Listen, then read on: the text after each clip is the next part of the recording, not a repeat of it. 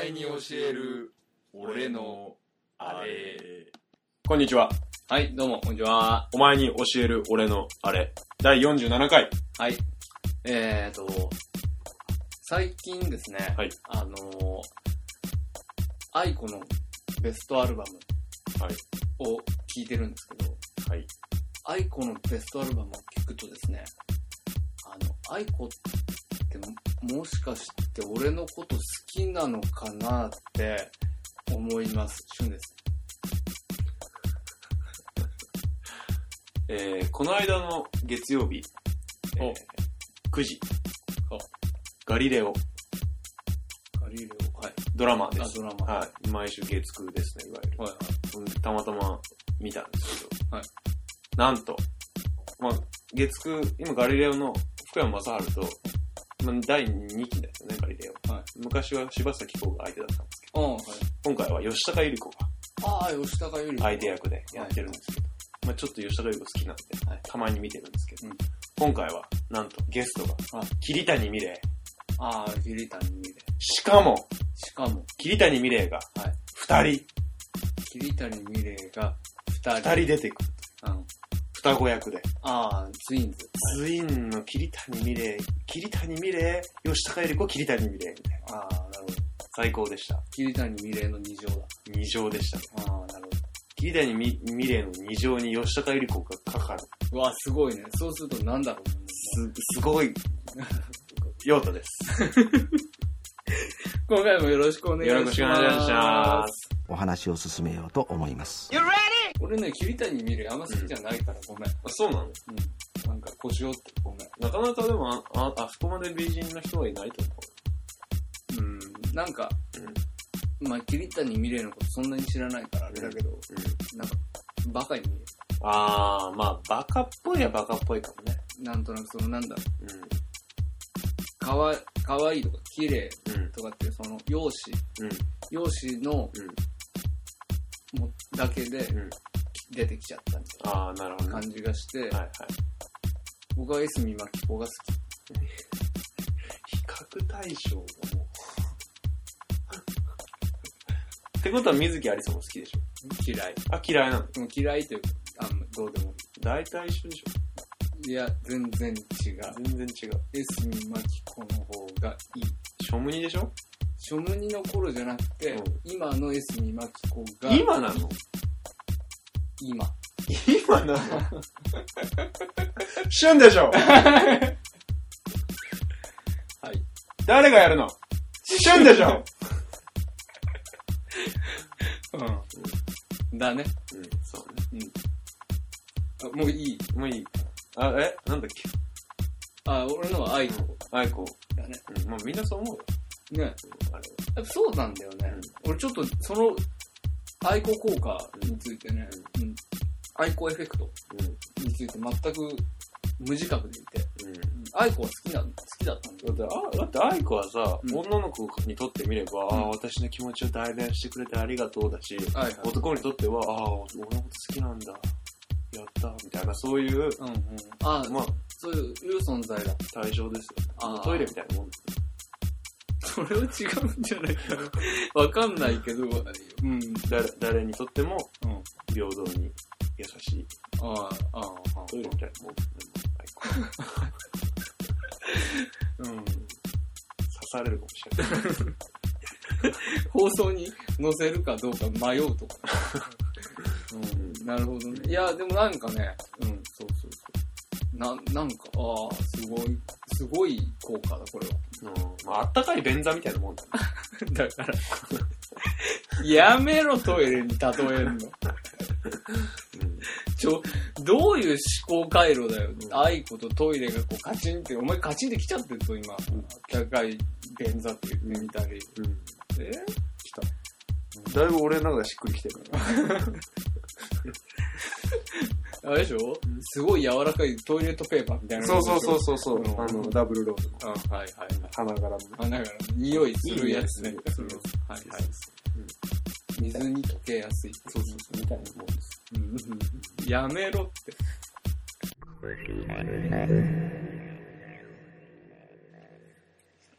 はい、えー、っとですね、今回は、はい。えー、カシオ計算機のはい。デジタル腕時計について、いいっすね。はい、あの、ちょっと話を、ヨタさんとしようかなといいっすね。思うんですけど、はい。あの、まあ、カシオの腕時計っていうと、G ショックまあ、まずは G-SHOCK ですよね。かなっていうところがあると思うんですけうど、ん。 G ショックに至るまでにですね、うんあの、カシオはうん。たくさん時計作ってるんですよ。はいはいはい。でえっ、と今ではうんもう当たり前で当たり前すぎてうん誰も何も気にしていないうん。時計の機能っていうのが、うんデジタル時計の機能っていうのがうん。一つあるんですけど、うん。それがあのー年月日はいはいはいはい。の表示ああー、はいはいはい。何年何月何日はいはいはい。の表示うんうん。これを初めてデジタル時計にうん。採用したうん。えー、とそれができるようになったのはカシオなんですよ、あ、そうなんだ。うんでカシオは、うん。あのもともと計算機でうん。ねすごい売れてビッグヒット飛ばしまくってうんでかくなった会社うんなんですけど、あの昔のカシオの計算機とかねすっげえかっこいいごつくてかっこいい、かっこいいよね。今の計算機にはねないうん。うんあの武骨ななんかボディが分厚いよね、無駄に。そうそうそうでかい、うんんうん。みたいなまああるんですけど、まあ、ちょっうとんそれは余計な話で,、うん。であのー計算機要はその加算をするってうんうんいううん機能うん。と考え方とうん。年月日をうん。表示させるうん。っていうことが、うんうん要は考え方として同じようなことと。うんうんうん。ひたすら年月日を計算するっていうのは、うんひたすら加算をし続ける1をどんどんどんどん積み重ねるっていうんうんううん機能なんで、うんうんうん。あのカシオにとってはもううん朝飯前というか、うんうんうん。あのの機能だったらうんうんうん。なってで、はいえーそれであのそれを採用したんだうけんど、で簡単に歴史というか、うんあの腕時計の歴史カシオの腕時計の順、歴史順番みたいなことをちょっと話そうと思うんですけど、はいえっ、と、まあ、57年、1957年に、はいえっ、と、計算機、えっ、と、のすごい、なんだろうな、革新的な技術うん。を開発して、うん。で、えーバカ売れしたと。はいはい。はで、いそれから、えー72年、はい。ちょっと飛ぶんだけど、はに腕時計の分野に進出あ、そうなんだ。して開発を始めると。うんうんうん。で、えー1974年にですね、うんうん今言ったそのカレンダー機能を搭載したうんうんデジタル腕時計、うんうんうん。えーカシオトロンっていうね、はいはいはいはい。えーを発売してうん腕時計業界に進出すると、だから年月日を加算していくのもすごいけど、うん年月日加算するだけでもやっぱうるう年があったりとかして、うんうんうん多分すごいし、うんあと曜日を年月そう日ね入れるだけで自動的に曜日出てくるじゃん、うんそはいはいはいその機能とかも含めてってことだよねそうだね、うんそうそうそうそうどこもねどの腕時計会社もん、やれてなかったでしょうねそれはそうだね、だって大抵普通のこうアナログの文字盤がある腕時計そうそうそうそのう右に何日って出るけど、うんうんでもそれは自分で調整しなきゃいけなくてとかそうそう毎月毎月31までいっちゃうから、うん30しかない時はか自分で1に動かしてみたそいうそなうのあるよねで一応カシオトロンは、うんえーとウルード氏まではうんできなくてあそうなんかだったんだって、うんうんうんそこまではちょっと機能がなくて、うんウルード氏は、うんあの自分で設定しなきゃいけなあいそうなんだかったらしいんだけど、うんまあそれ以外はうんあのちゃんとやれていたと。うんうんうんで、えー、74年にそれを発売してから、うんえー次にうん出てくるのがもう G ショックになるんだよね、ほうそれが83年なんだけどでそのまあその間の期間に、うんえー、とカシオトロンってうんその初期型があるんだけど、うん初期型から、えー何回かマイナーチェンジを繰り返しつつ、しかもかなりマイナーチェンジとは別にうんモデルチェンジもやりまくってるうんだからカシオトロンとか言って検索をかけたりすると,、うんえー、と初代はうん丸い、あのーケースに入ってて、んあの表示板がデジタルの表示板が四角いってうんういうんうんタイプのやつなんだけど、うんえーその後四角いケースに入ってるやあつとか四角いカシオドラもあるんだあるある旬のカシオドラしか見たことないから、うんあるね丸ばっかかなとそ思うそうってたけど丸だけじゃなくて、うん四角とかあとまあ大きさとかデザイン、かなり大量にカシオトロンのシリーズで作っあていろいろあるんだであの、たくさんあるんだようね、んうんうんでそのカシオトロンのシリーズの中なのかちょっと別なのかわかんないんだけど、うんえっ、とそんなに多くの機能を持ってない廉価版の、カシオトロンってね発売時すごい高いの3万とかあそうなんだ3万から5万ぐらいの間、うんうんうんでそのモデルごとに値段が違うみたいな感じらしいんだけど、あのじゃない廉価版の本当にデジタルで表示さだけされてる時計、うんうんうんデジタル時計の小さこう簡素なやつってういうんのかうな、んもたくさん作ってて、うんっていう時期が続いていくんだけど、うんあの83年うんに G-SHOCK 型番で言うと DW5000C っていう、はいえー記念すべき俗にファーストって呼ばれる G-SHOCK を発売、はいしてます、はでその後ですね、えー次の年にはデータバンクおー出ましたデータバンクはいはいデータバンクが登場します、はい最初僕の大好きデータバンクデータバンクあのテレメモ50テレメモ50えーは DBC600 っていうはあの型番になるんですけど、はいはいそのテレメモ50をいうん発売します、はい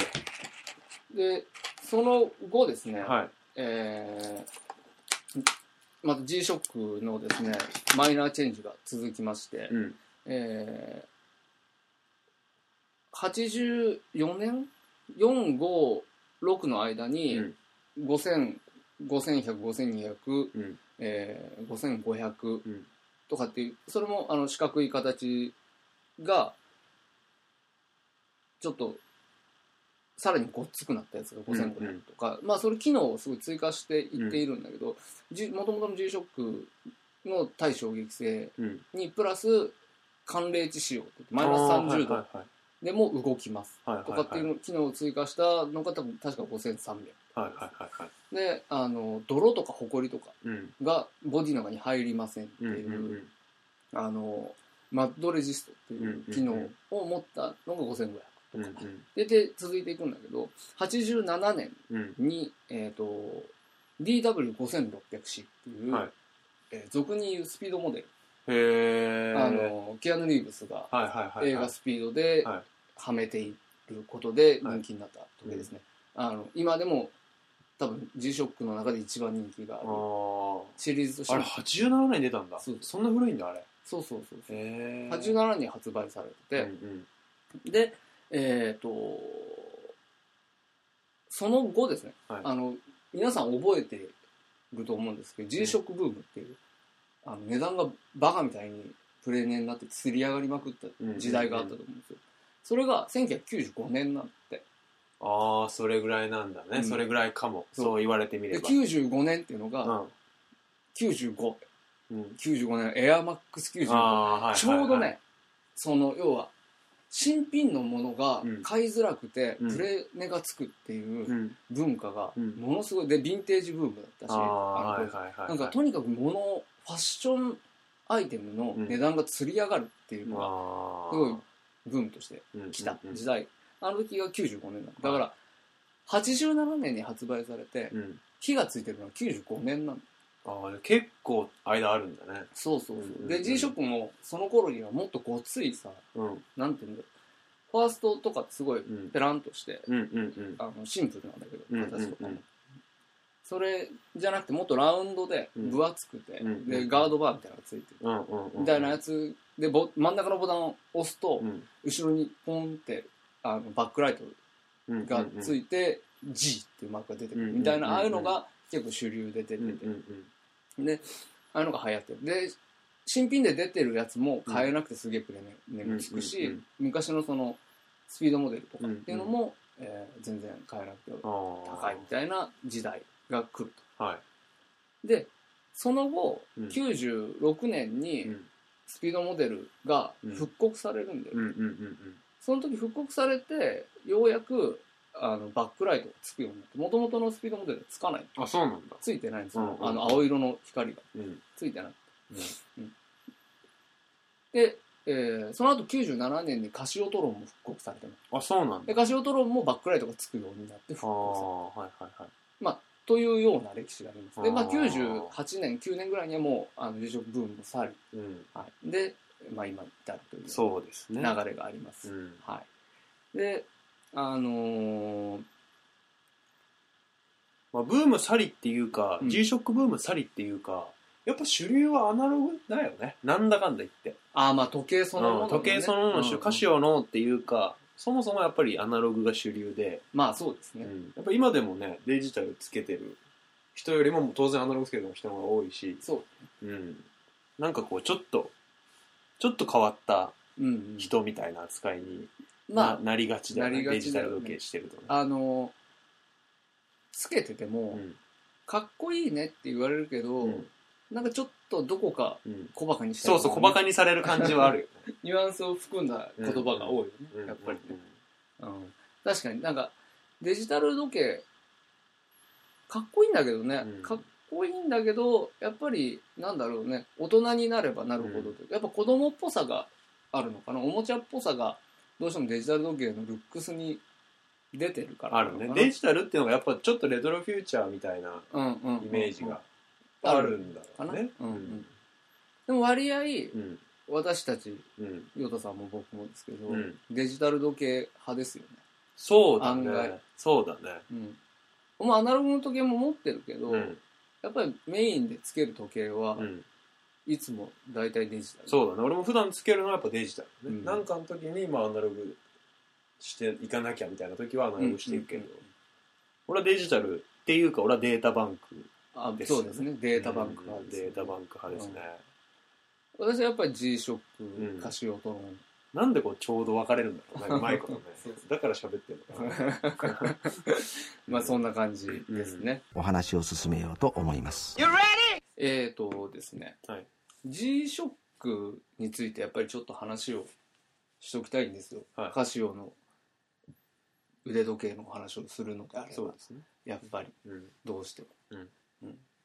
現状、現在ですね、私はこの DW5600 スピードモデルの,、うんあの復刻されたうんバックライト付きのうんやつを使ってるんですけうど、んうんあの普段ね、うん普段使いで。で、あの、もともとね、はい子供の頃にう、ん。やっぱすごい憧れたんですよ。ちょうどそのヤマックス流行ってはいっていう頃、子供でしそたよ、うね、私は中学生だったので、うんうんその時代が、うん憧れるしかなかった。うんうんううんん、で雑誌なんかも,、うんもう当時のファッション雑誌とかは、うんうんとにかくそのヴィンテージ、うんうんうんあと G ショックエアマックスっうんうんうんていう時代だったから、うんうんうんだからとにかくいいなかっこいいなでも、うん手に入らないしなんだよ買えない買えなそいうってそ感うじだそっうたよねとか思いながら、うんで中にはね、うんあの親父が持ってるとか言ってはめてくるやつとかいたりなんかしてねあーはいはいはういるせえバカ野郎って いうねこの野郎っていうようなこととかがあったりしてうね、んすげえかっこいいなと思ってたんですようん俺ね割合、んそのガキの頃に憧れたものをうん大人になってからちゃんと買う派なんですよ、あああそれでは少年のまま来てるから ねのフラッシャーの自転車もそうだけどさ、ガキの頃あの自転車すげえかっこいいなって思ってて、うん結局大人になって買ううん買ってるから、金を持った少年ってことだよねやっぱりね、うんあの一回持っとかないとなんか落ち着かないみたいなのもあってそうまあやっぱその憧れたものがわかんないしね実感としてねそう使ってみそうるとそうねそうそうそう、うんだなとか思ってたんですうんよ、うんうんでなんかあの俺らの世代にとっては、うん G ショックっうてん実は時計よりも、うんあの携帯電話うんうんのイメージも結構強いと思うんだよねうんどういうことどういうこ携帯電話でさとうんカシオがさ、うんあーはいは au いはいとやって G's1 って作ってありましたねあのね初め2000年にありましたねまだ折りたたみとかじゃないタイプの,、うんうんうんうんあのあったほぼほぼほぼ G ショックの形をした、うんうんうん G ショックの下にあの電話のボタンがついてるみはいはたいいはないはい形のやつ出してたでしょ、うん出してたあれとかうんが結構 G ショックっていうと、うんまあ、と全然時計なんだけど、うんあのプラスアルファそのイメージもすごい強いありますねかなと思ううんのうよね、んうん。使ってる人いたわ。こだわって使ってる人いた。そうそうそうそう、うんなんかかっこよかったんだよあれ、うんうんうん結構あれもね俺かっこいいなって思ったんだようんうんでもあれも買えなくて買えなかったんだ。うん時期なんか、うん、買えなくてねいいなと思ってブロッケン G みたいだったよブロッケン G ね。うん。ブロッケン G って何ブロッケン G ってさ、ミニ四駆のさ、うんブロッケン G っていうミニ四駆あって、G ショックみたいなミニ四駆。なんか聞いたことあるねブロッケン G 覚えてないそうやってあれレッツゴーのそうそうそううそあう。あレッツエンドゴーの、ちょっと敵役っぽいキャラの、はいはいはいはいあの、車で、うんブロッケン G ってあって、あー赤い、赤かったんだけど、はいはいはいでも G ショックみたいそれで G ショックって、うんやっぱそのブロッケン G もそうだけど、G ショック文化みたいのな。をんう結構作ったところがあ作った作った要はその対衝撃性のプロテクターがついてうんる、うんうん。あのメカみたいな、うんうんうん。あのねなんだカセットウォークマンうんうんうんうん。とかでも G ショックみたいな、あ、そんなんあったんめだちゃくちゃごっついやつとかあったりとかあったんだ、う、うんんなんかそういう一時代うんなんだろう他のところまで派生するよううんなうんうん。一時代を築いたそうだよっねていうのがあって、うん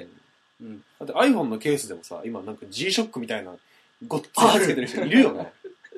すげえごついバンパーみたいなやついるよね3倍ぐらいの容積になってそうなやつつけて る人いるよあねるあるある、うんいるいるだから確実にそういう対衝撃性的ファッションみたいなものを そうそうそう文化を作ったんだろうねきっとそうそう多分 G ショックがうん G ショックのさ、うん時計のテクノロジーってうんほんとすごくって、うんなんかあの今 G ショックって、うんあのアニバーサリーイヤー去年だったかなうんうんうんあそうなんだそうそうそうあじゃあ今年か83年だから今年で30周年なんですよ、83年なんです2013年でしょ今なるほどそう今年がね、30周年アニバーサリーイヤーで、はいだからねいろいろメディアに出てたりとかするんだけど、うんあのカシオのホームページうんもう G ショックのあの情報ページみたいなのうをんやってて今、うんうんでヒストリーってうんそれすごい詳しく書いてあるんだけど、うんうんあの G ショックの中に入ってる、はいこのデジタルを動かすための、はななんていうんだ、まあ、機械うんうんうんに対するうんその対衝撃性を高めるために、うんなんかね中でうんその機械部分が浮いてるんだって、ああはいはいはい点で支えて浮かせて他のところからうん衝撃を受けないようにしてあるらしいんだよね、ああなるほどねそうそうあもうこれはね、うんあの今後耐震技術とかに応用もうされてんのかされてるかもしれないけどね免震構造とかうん耐震っていうか免震っていうなあかもう浮かせればいいうんうんうん結構あるだからそれはねあありますありあますそビうルビルとかでもとかなんかちょっとす、それ見て83年でそれを実現してるっうてんういうね、んあなんかすげえなうんい逆に大きい建物とかでやる方が多分簡単だよ、あそういうの小さくする逆によそのりも小さくするっていうのがすごいやばいと思うよあーその技術自体っていうよりもそうかそれを時計に盛り込んだっていうのは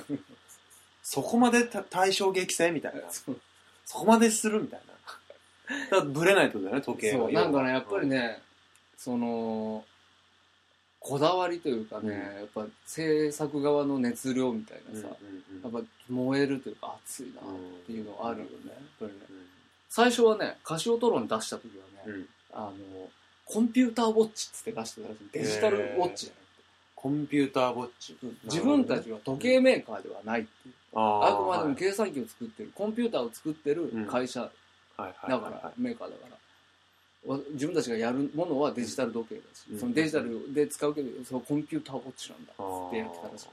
かっこいいかっこいいなと思ってうんみたいなそうそうあまあでそういうその G's1 っていうさ、うんうんうん携帯電話なんかがあってうんやっぱりかっこいいなと思ったからでうん憧れたからうんやっぱその後 G's1 の後継機種っていうのかな、うんうんうんうんを2台持ったしねあそうなんだ結果へー iPhone の前使ってたやつはそれうんだあそうだったっけでその前うもんそれで、そうだったそうそうやっぱそ好きだったんですよそうなんそこから iPhone 乗り換えちゃったんだそうそうそそんうな好きだったのにまあそれはそれだよねそうかその先のテクノロジーが俺も欲しかっそうそう。ジーズワンのスマホとか出てんのかなある。あるんだ出てる。へえー。アンドロイドで。あ、そうなのうん。買わないけど。買わない。うん、ダサい。あ、ダサいんだ。ルックの、やっぱね、G-SHOCK もそうだけどさ、G-SHOCK、あのね、ヒスその歌詞のヒストリーのページ見るとね、うんすごい如実だけどね、うん。あのーデザインがね、うんそのブームになった直後からね、うん。一気におかしくなるもんね。ああ。ダッセって。うん。はいはいあーもうやっぱり、一回大当たりしちゃうと、はい。うんダメになんだだから95年とかそのすごい流行ってた頃以降の出たベ G-SHOCK とかベビー G とか、うんうんうん。基本的にやっぱダサいよダサい。ね。ダサいんですよ。で、あのね、これがなかなかおおって思う話なんだけどね、ん。 G-SHOCK、そうのん最初のオリジンって言われてるらしいんだけど、その初期の5000番台、5000、それこそ5700とかぐらいまでの番号がついてる方っていうのは、日本で本当に売れなかったんだって、発売当時から。うん1万本売れないぐらいな。へー感じで、で、欧米、まあアメリカうんで展開してたらしいんだけうんど、アメリカで十何万本売れてて、あんっ日本では1万本売れないっていう状況が、要は、その、何スピードモデルに関しても、うん87年に発売されてて、うんで、スピード映画効果94年なんあで、ーようやくそこでドンって火がついてるから、はいはい7年はいうんほったらかしだった。流行ってなかっ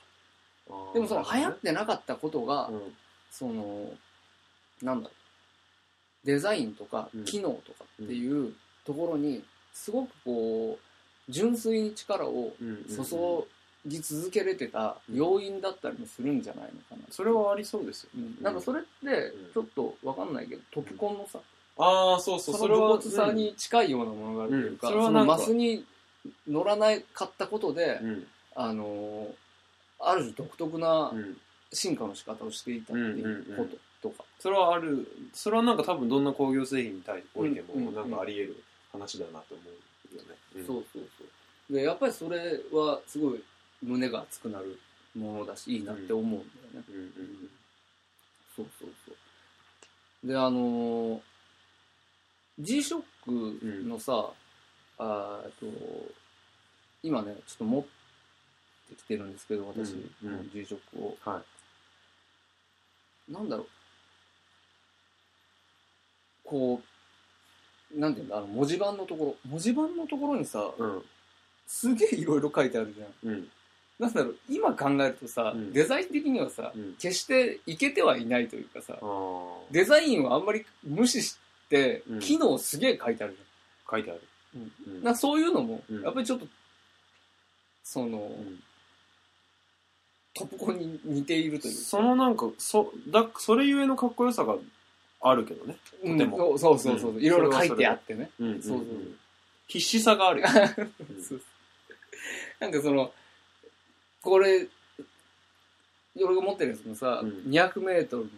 防水うんうん機能っていうのがさ、うん普通さう、んカタログに書いてりゃそれで終わる話じゃん。別にうんうんうんあ確かにねなんか全部書いてあるよねそう G シそョうそうックっそてう。とにかくう、ん何ができるかとか、うんうん全部載せてあるんだよね。確かにそうだな、過剰な、 過剰な親切心というか、うんなんか、やっぱデザイン面を考慮していない感じが。うんうんまあ、時代もあるのかもしれないけどさ、うんうんうん80年代っていう時代もあるのかもしれない。でもやっぱりなんか80年代的デザインかっていうと、うんそれもなんかちょっと違う事情うんかなって思って、それこそ流行ったその90年代ぐらいの方がデザイン的にはしっくりくるような気もするし、はいはいうん、この過剰さはうんだなとか思っててうんあとね個人的にすごく G ショック萌えを感じる時が、はいそれがうん G ショックをうんはめてるうん女の子を見た時いつも女の子の話してくるインテリアもそうだけどはいまあまあ まあ G ショックをねうんはめてる女の子はうねんブスでも可愛いお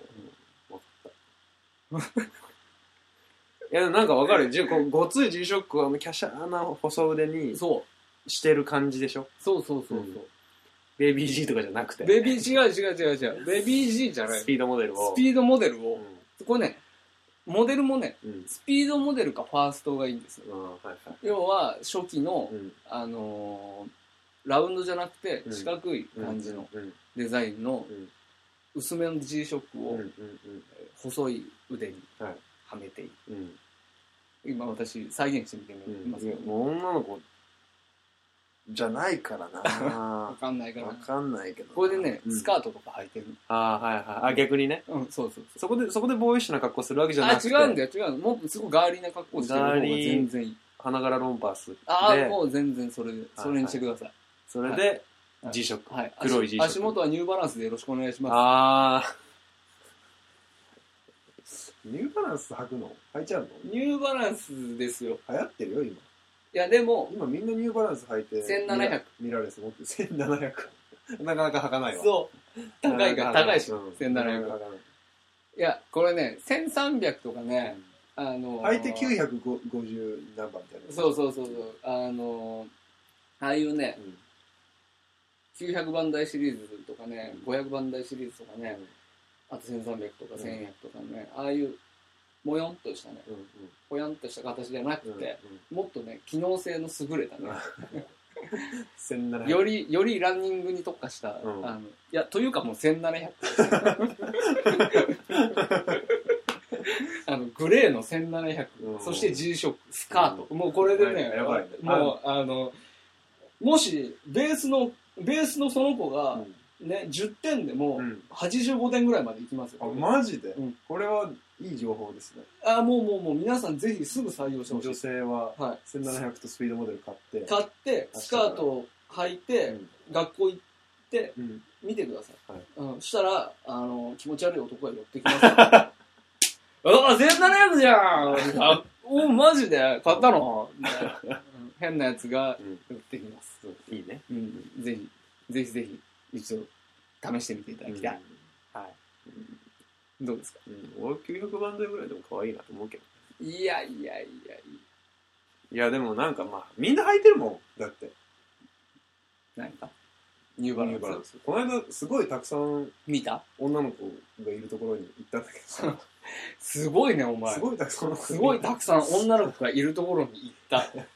た、うん、もう語弊しかないごめんしかない。いや、なんかフェスっぽいところにああ行ったんだはけいどはさいはいみんなだよ。女の子。みんなニューバランス履いて、うんミラーレス一眼持って、うニューエラみたいなキャップかぶって、みたいな。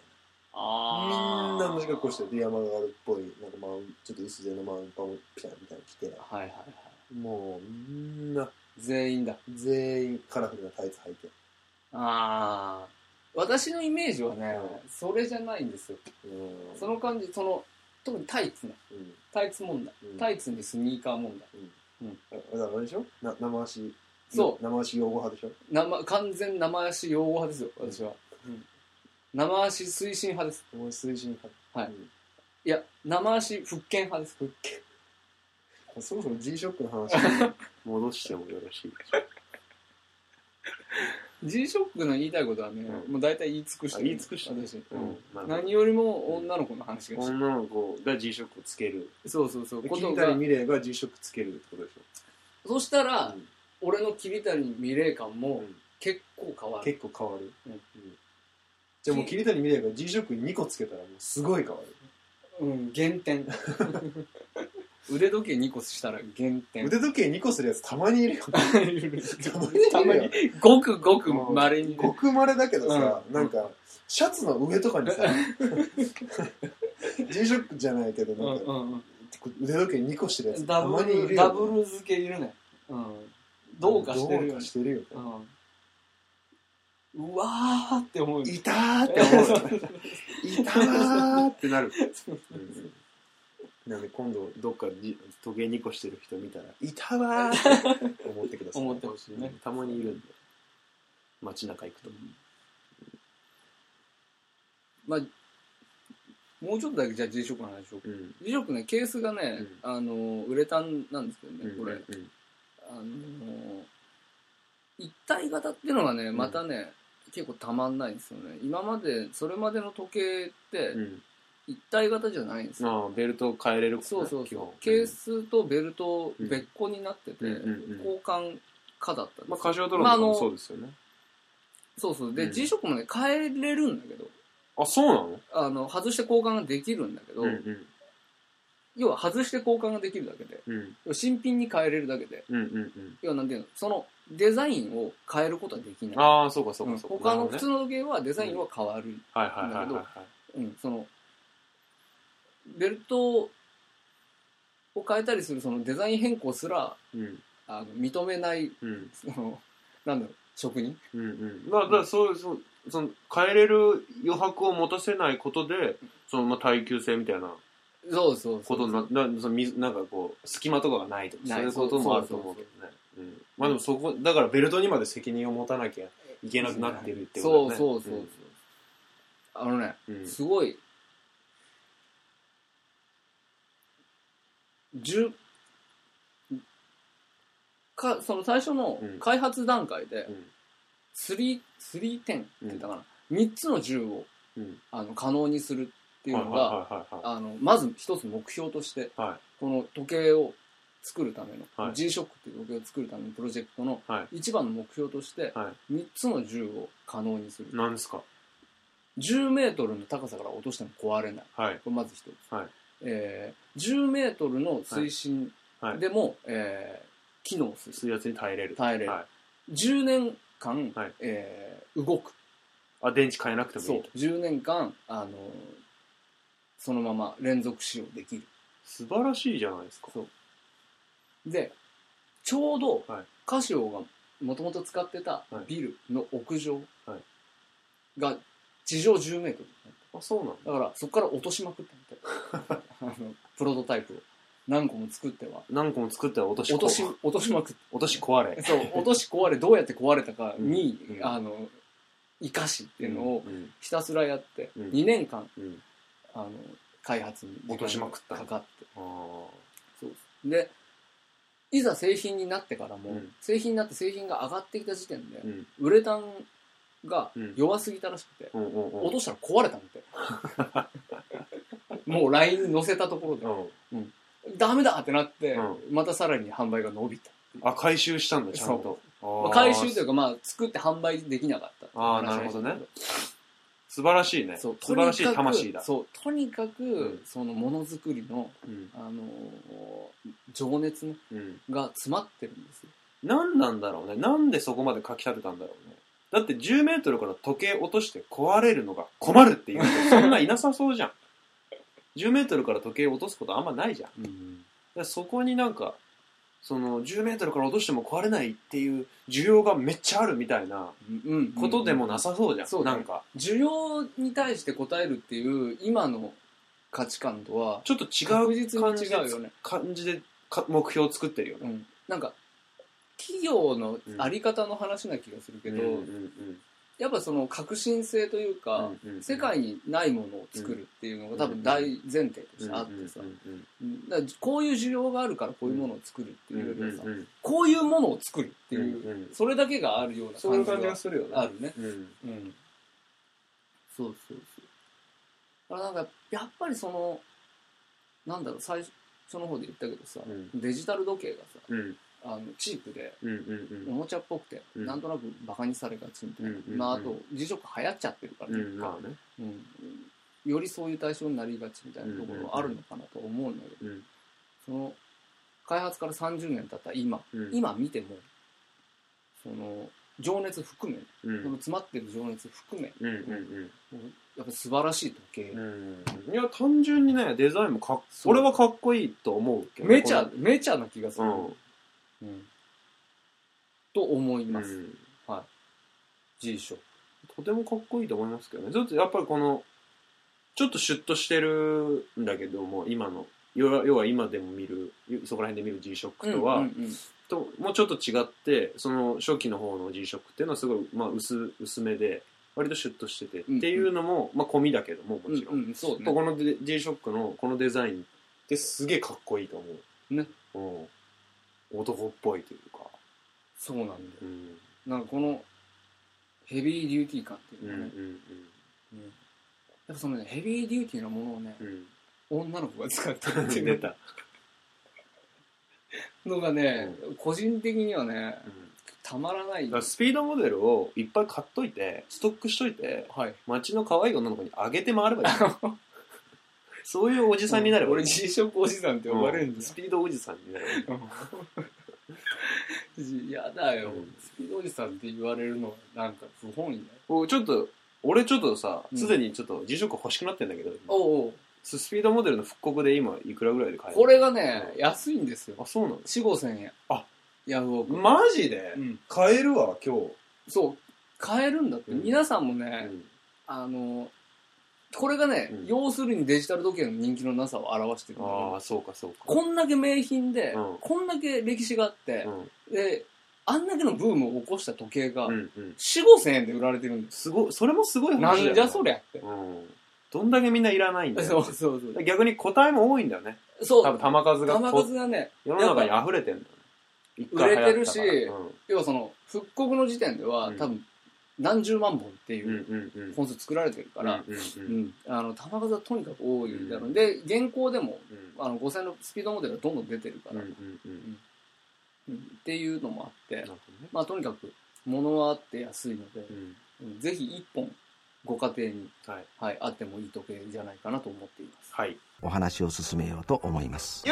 えーさっきまで G ショックの話してたんですけどね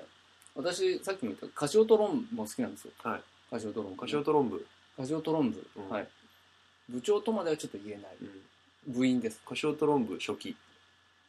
うーん代理初期代理のの後代輩理 このの後輩平部 員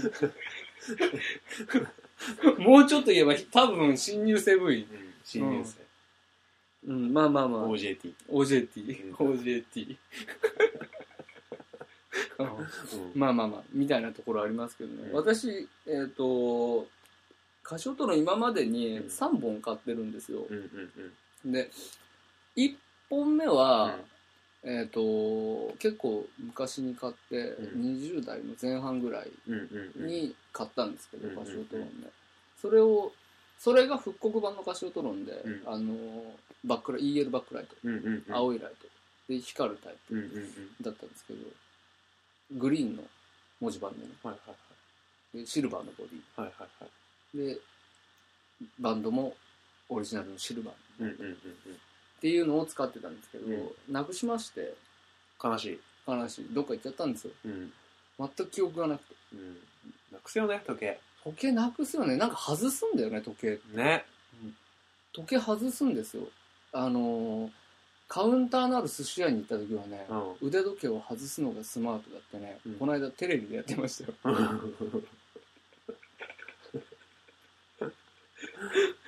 うんそうみたいですそうそう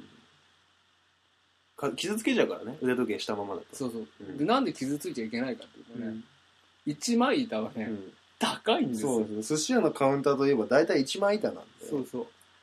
このムックの一枚板はうねん、あのー古い使い込まれてねボロボロになった一枚板でもね、うん9万8000円しますから、ね、 9万8000円です1枚だが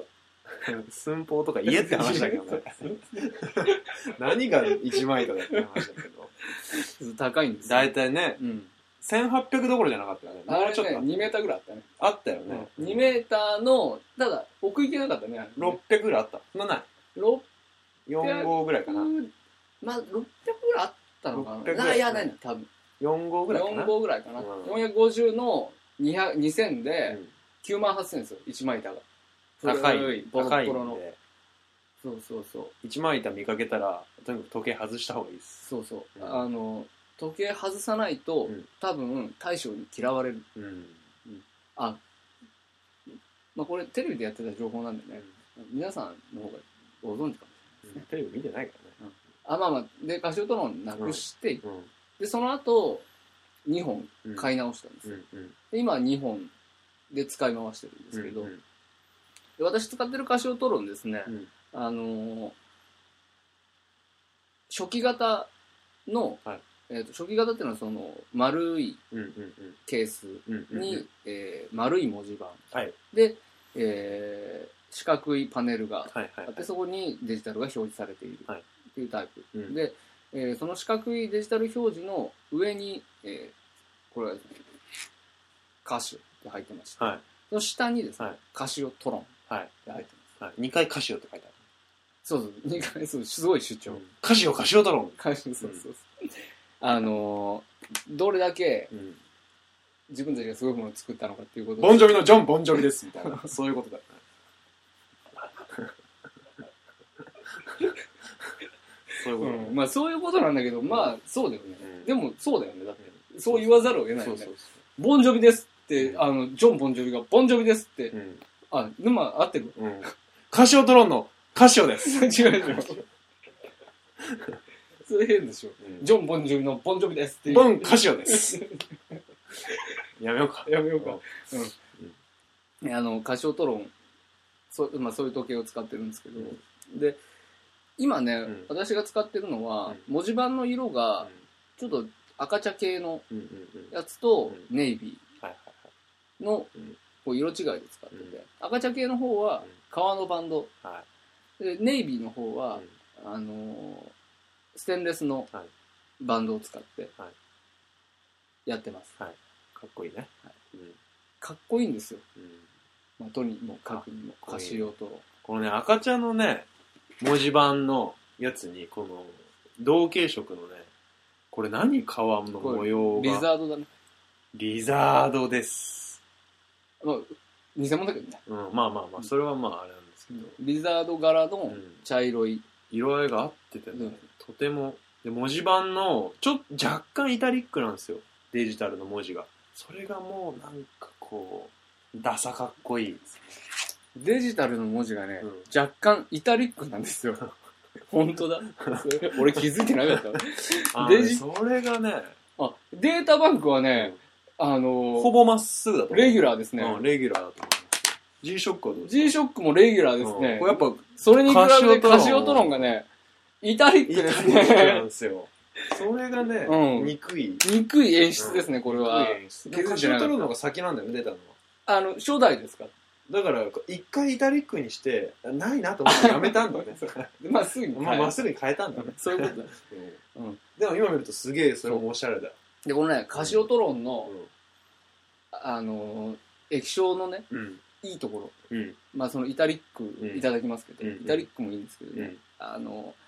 ー、液晶のねう、んその、下の部分ねうん、リキッドクリスタルって書いてある。ほいほいほおかっこいいですね。リキッドクリスタル。い。何ですか、リキッドクリスタルって。え知らない。 液晶ってことじゃああ、ああ、そういうこと、うんああ、はいはいはいはい。うん本当にん。だって液と晶じゃ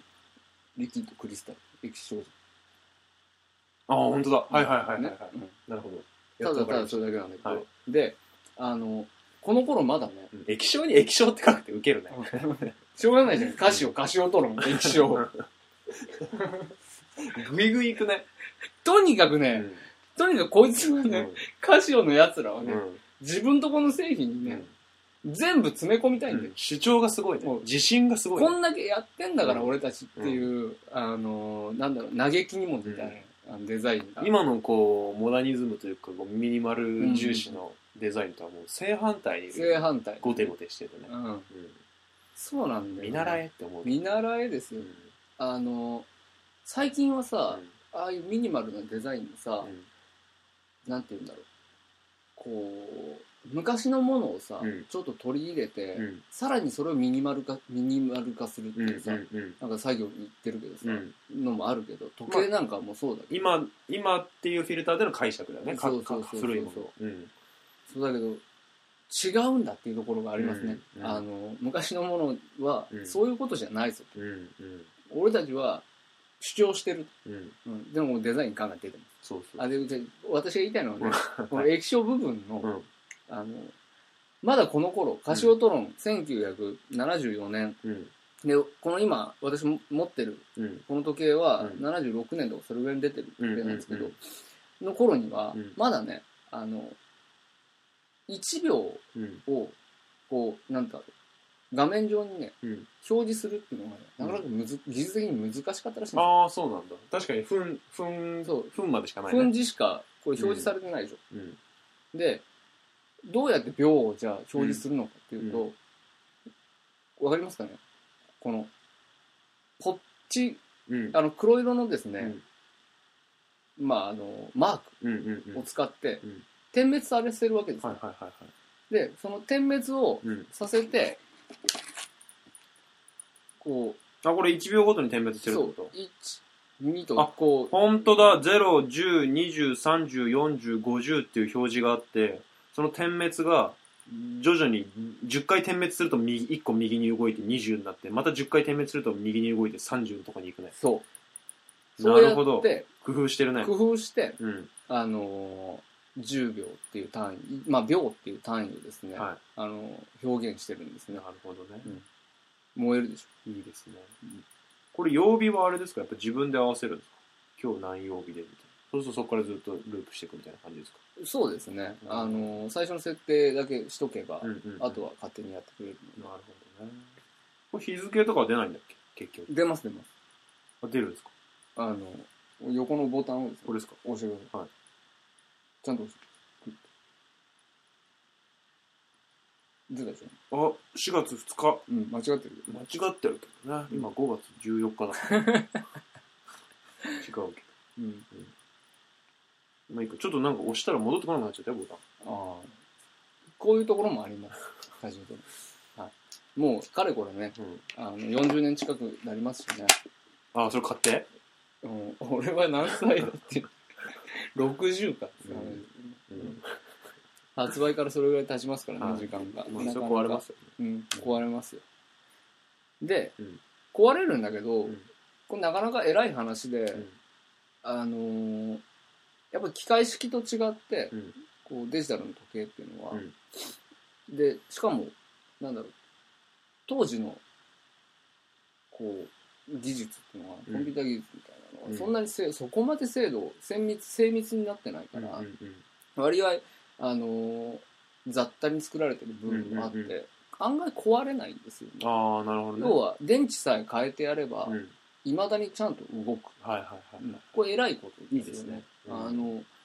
中のムーブメントがうんね、うんいかれちゃってう、ん、修理にもすごいお金かかる。うんとかってことは、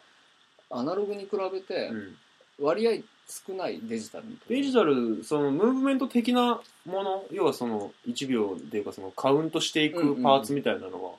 やっぱ壊れていかないのかね。あんまり壊れないっぽいよね。そうなのね。うん。あんまりね、データバンク、俺、ヤフオクで探してる時とかもね、うんあんまりね、ジャンクですみたいなのって案外ないんだよね。そうね、動いてるみたな動いてるとか、なんか、よくわかんないっすみたいなのがあるけど、うんうんやっぱ、う電池変えれば動きますみたいなのが、かなり多いよ。多いね。うんうんだからその辺もう、ん。まあ、なんだろうね、やっぱ、カシオの技術の確かさなのか、ん。その当時のコンピューターの大雑把さなのかちょっとわかんないんだけど、うんうん案外壊れないんですよ。いいですね。うん大事だよね。てか、時計はやっぱ壊れないっていうのは大事なこいとだやよいやね。いや、そうですよ、本当に。で、うんあのーまあその、今言ったバンドをね、うん。片方はリザードのその、革っぽい感うんじうんうん。にして、で、もう片方はうんステンレスにして、うんうんそのバンドを変更して、すごいイメージが変わるんですよ、うこんうんうんのカシオトロンっうんていう時計はう。ん。で、これね、真人を選ばないんですよ。カシオトロン。なるほど。 G-SHOCK ってどうしてもね、まあ、目立つんですよ。そうだね。うん。だから、まあ、個人的にはう、んスーツで G-SHOCK しててもう、ん全然かっこいいと思うんだけど、うんやっぱりその、社会的にはね。そう、シーンによってはうん、うわ、G-SHOCK ってお前。っうん。みたいになるよね。ていうことも、もしかしたらあるかもしれない。うんあるあるある。これね、カシオトロンはねう、ん案外ん、こう、そこまで主張しないデザインなんうんうで、んスッといくんですよ。うん。いける感じするね。特にそのメタルのベバンドの方は、うん。まあ、まあフォーマルでもありだし、そうそう。みたでいなね気、はするね。メタルの方はフォーマルでいけるし、うん革の方はドレスでいけるんですよ。ああ、はいはいはいはでい。どその、なんだろう、スーツ的スタイルでもう、ん全然どっちも、その、バリエーション対応できますよはいっていうのはいもはあいはい、るし、逆にそのジーパン、T シャツうん、にも全然合うしうん、うんうんデジタルのポップさうん。があるし、うんうんうん。はたまた、その、フォーマルな方に行けば、そのステンレスの、こう、ボディ、うんうんケースのボディの、うんそのケースの上品さとデジタルのポップさがうまくそうマッチングしてますよねうんそうなんうんでまたこのカシオトロンですね、うん安いんですよあそうなこれも、うん案外、うん1万円しない値段で買えちゃうんですのなるほどうんうんこの歴史的にもねうんカシオが初めて作ったうんデジタル時計うん腕時計なのに全然高かった人気ないんだね人気 ない人気ないどころかね、うん多分知ってる人がすっげえ少ない、俺し週に聞くまで知らなかったの俺データバンクと住職しか知らなかったうん、やっぱ知られてないんだよねそのそれ以前のカシオのうんうんの時計っていうのがね、うネーミングとかさんうん超かっこよくないトロンカシオトロントロントロンってなんだろうと思って調べたんだけどさ、うん煙に巻かれて終わってんの嘘ようんくわかんなかった全然わかんない映画もあるねトロントロンうんであのトロンはね、うなんかねカシオトロンから来た違うんだあれコンピューター言語なんだってトロンあそうなんっだていううんあの開発言語みたいなのがあうんうんうんったらしくてうん多分そそっちから来てるよコンピューターのうんもっとそっちの世界っていうかじゃあそうじゃだんけど違うんじゃないのかなと思うんだよねやっぱちょっと違うの同じコンピューター系だけどちょっとやっぱ違うみたいな違う意味なのかあのねわかんないそのなトロンっていうのが開発されたのが、うんそその開発言語ですね、うんトロン80年代入ってからなだから多分そのかトロンっていう言語に対してトロンって名付けた人はそのカシオトロンの元々の意味を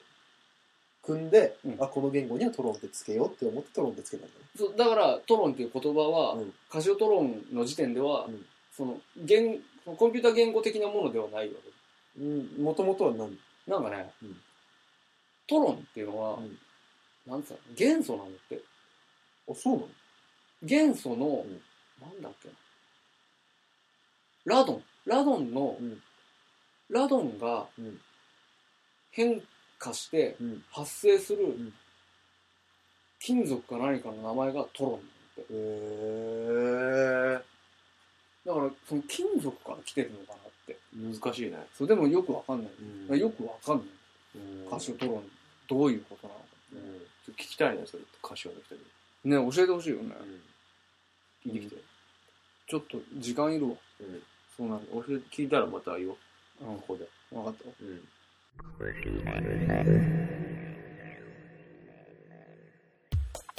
はいということで、はいあのカシオのデジタル時計についてはい、素晴らしい。はい、ちょっと話をしていきますけど、ちょっとああのちゃんとは話さなかったですけど、やっぱデータバンクすごくかっこいいですね。データバンクが、データバンクの話しないか。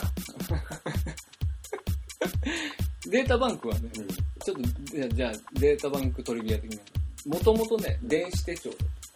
あ、そうなんですか。電子手帳はああいう、昔歌手が作ってた、うんああいうごっつい計算機うん。うん。の流れの中にあった、うん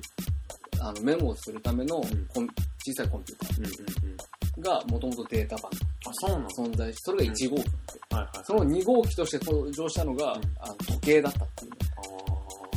すごい方にシフーすトごいするね方行ったね。こっちの方がいけるって思ったんだろだけどさその感じってさ、うな。あの何メモ機能を、その時計に持たせるってうん。いう、うん。その感じってさ、うん最終的に携帯電話まで繋がってくる感じだあー、でも確かにそう全かてもね。の機能がうんどんどんどんどん集約されていって今はもう iPhone 自体で全部できるそうだね。なんかそういうそういうことのやっぱり一番最初の流れの中にありそうな感じでそすうよそねうそううなんか時計とはこれを一緒にすんるはいはい。だなデータバンクはね、僕、今も、一番印象的に左にある610で、はい3本目なんですけど、はい632回買って、はいはい1本目、シュッとシュッなくし、やっぱなくします、はい、なくし、で、2本目は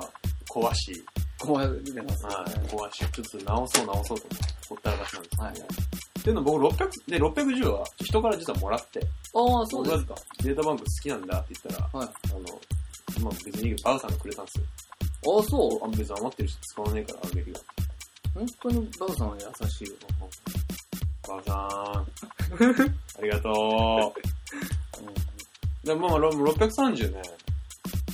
ま、まあ、この2本目買った時はね、全然ヤフオクでバンバン見たんだけど、はいは最近見ないんだよね。だかあ、そうですか。らちょっとなかなか買えなくて、630。あっていうのはなんで630がいいかっていうと、まあ、イルミネーターついてるっていうのももちろんあって、で、ちょっとごつめなんですよ。そうだね。うん。ベースがちょっと大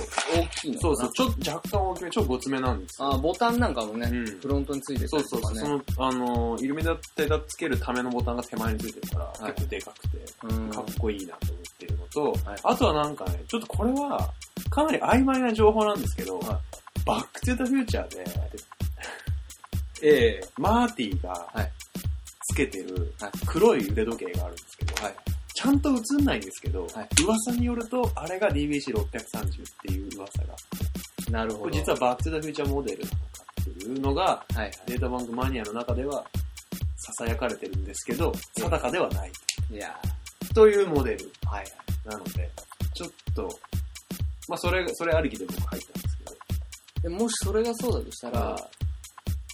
らあのー、もうちょっと騒がれてほしいよね。ら、うん。これ、俺何回か見てるんだけど、バックトゥーフューチャーに関してはうん。ちゃんと映んないんだよね。一瞬なんだうんよ。。しかも、か、こう、隅の方にちそうそうそう。しかも黒だから、わかんないわかんなし、ょっと大きさとかもよくわかんなくなっちゃうし、黒だからこんなさ、うん。画面の下にさ、ボタンついてるさ、でっけえ時計なんかさ、うん。そうそうねえよってう話ん。まあ、データバンクはデータバンクなんだから、多分。なるほどね。で何かがわかんない何かっていうものが、はういんありますけど。まなるほどね。あ、カシオもデジタル時計1個買えよ買えよ。な。本当だね。まあ、まあそんなとこでね。はい。まあ、喋り倒しましたよ、うん。今回も。うん。好きなもの、好きだって。買う、買うわ、俺。ちょっと G ショック。うん、買えな買ってください。 5600いい買うわう。ん安い、本当に安いからね。一本、一本、本当デジタル時計一本持ってるとね、うんなんかいいよ。気分的にいいよ。なんか、いいよ。うん買いな。そうそううん。買うわ。そう。で、彼女の分もみんな買ったらいい。確かうんに。二人で。人でそれで。フェアウォッチ。フェアルック。ウォッチマン。ウォッチマンウォッチマン。超懐かしい、ウォッチマン。うん。今もウォッチマンってあるのわかんない。わかんないし、あれ。名古屋しかわかんないし。そうだね、ウォッチマン。ウォッチマンってまだあるんですかねちょっと教えてください、はい。メールアドレスは、お前に教える俺のあれ、アットマーク gmail.com。ツイッター ID が、お前にえる、o-m-a-n-i-e-r-u。えーこちらにリプライ、もしくは、ハッシュタグ、ハッシュお前にえるでご連絡をください。もしくは、Facebook ページ、もしくは、ブログ、などなど。いろんなメディア用意しておりますので、ご意見ご感想をお待ちしております。は。はいそうい。ですね。まあ今回は、どうですかね皆さんの愛用デジタル時計ですか ね。ああ、いいね。でも教えてほしい教ねえて。もらう愛用デジタル時計。限定ですようん。デジタル使ってない人からの連絡はいりませそう、アん。ナログの人からの連絡は別にいいりりまませせんん。。はい、ということで、えー、第56、40、すいませんでした。47回ですね。はいえー、これにて、えー、終了ということで。はい。どうもありがとうございました。ありがとうございました。さよなら。さよなら。